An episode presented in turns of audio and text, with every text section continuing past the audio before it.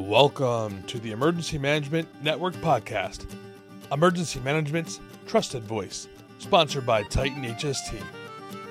Welcome to the Emergency Management Network podcast. And, you know, we've been playing with some introductions and stuff like this. And I just want to say it's really a pleasure to, to have everybody here um, on this network. And if you haven't subscribed to the newsletter, go over to emnetwork.substack.com and we love to have you and you can subscribe. There's a free level or we love to have you at the premium level as well. Uh, there are some stuff that we're doing in the back end uh, that will really you know make a difference on, on how you participate um, with what we're doing with emn and we're really trying to create this community of emergency managers, uh, disaster responders, and thought leaders uh, when it comes into the public space. We're adding some additional uh, features at the Substack, and also you know adding additional uh, writers and and thinkers. So that's what we're doing all the time. So I really would appreciate you guys to go over there. And if you can't go to the paid level, that's fine. Free level is awesome. Love to have you there. Of course, you get some way better benefits by becoming a uh, paid subscriber, but that's the that's beyond the point.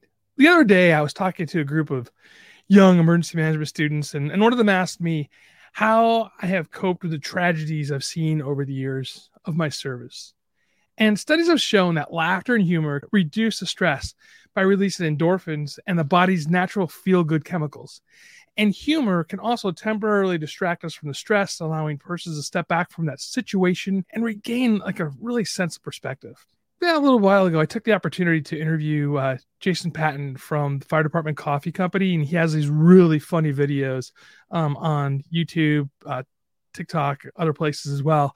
And it really gets into the idea of making fun, making light of the stress that first responders deal with on a daily basis.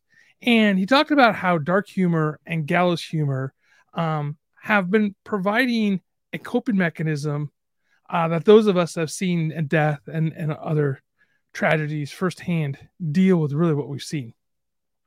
So here's here's Jason what he had to say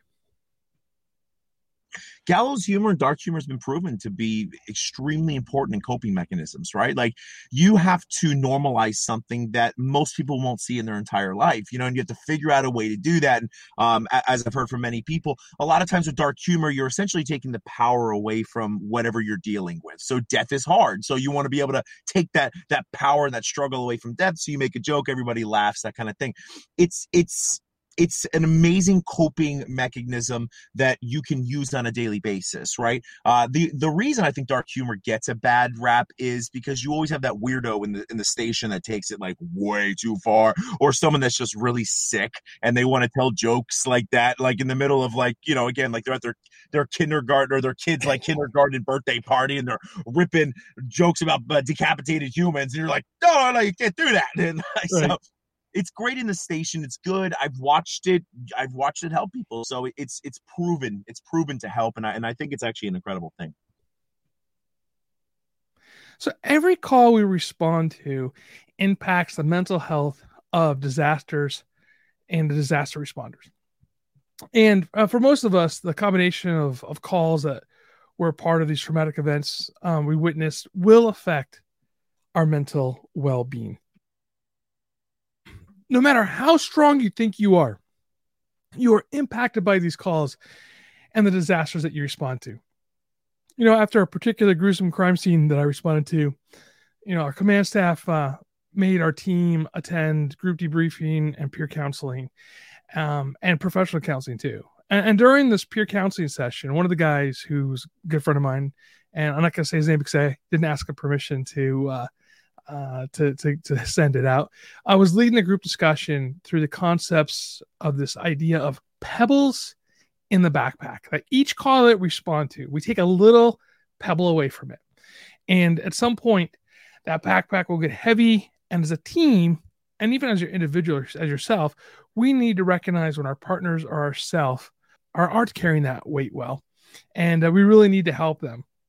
And that stuck with me that idea of the backpack uh, getting heavy. And, you know, the worst part of the situation is I didn't realize that my backpack was full.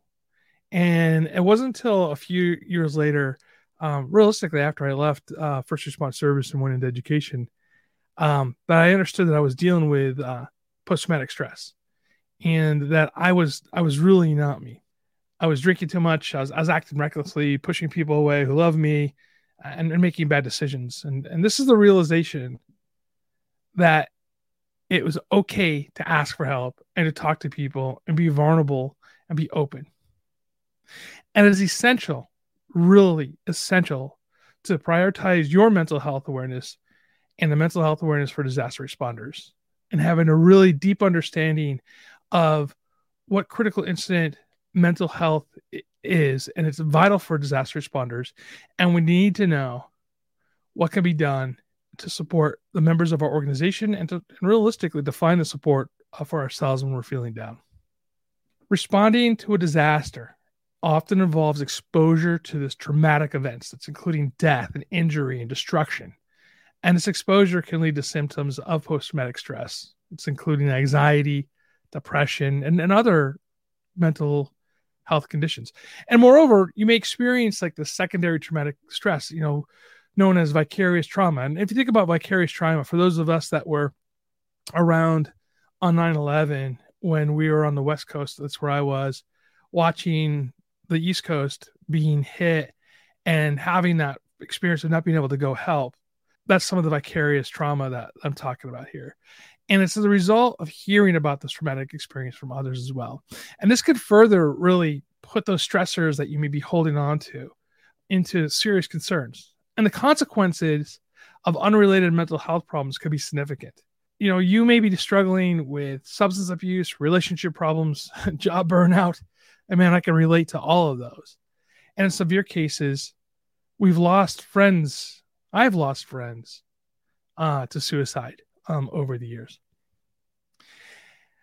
And there's several ways that we could do to help support your team, our team, to promote that mental health awareness in this some of the key strategies include providing mental health resources and disaster responders emergency first responders should have access to mental health resources including counseling services support groups employee assistance programs and these resources can provide them with a safe place to discuss their experiences and working through their emotions. And I'm telling you, those of us that are in this field, we need to work through our emotions.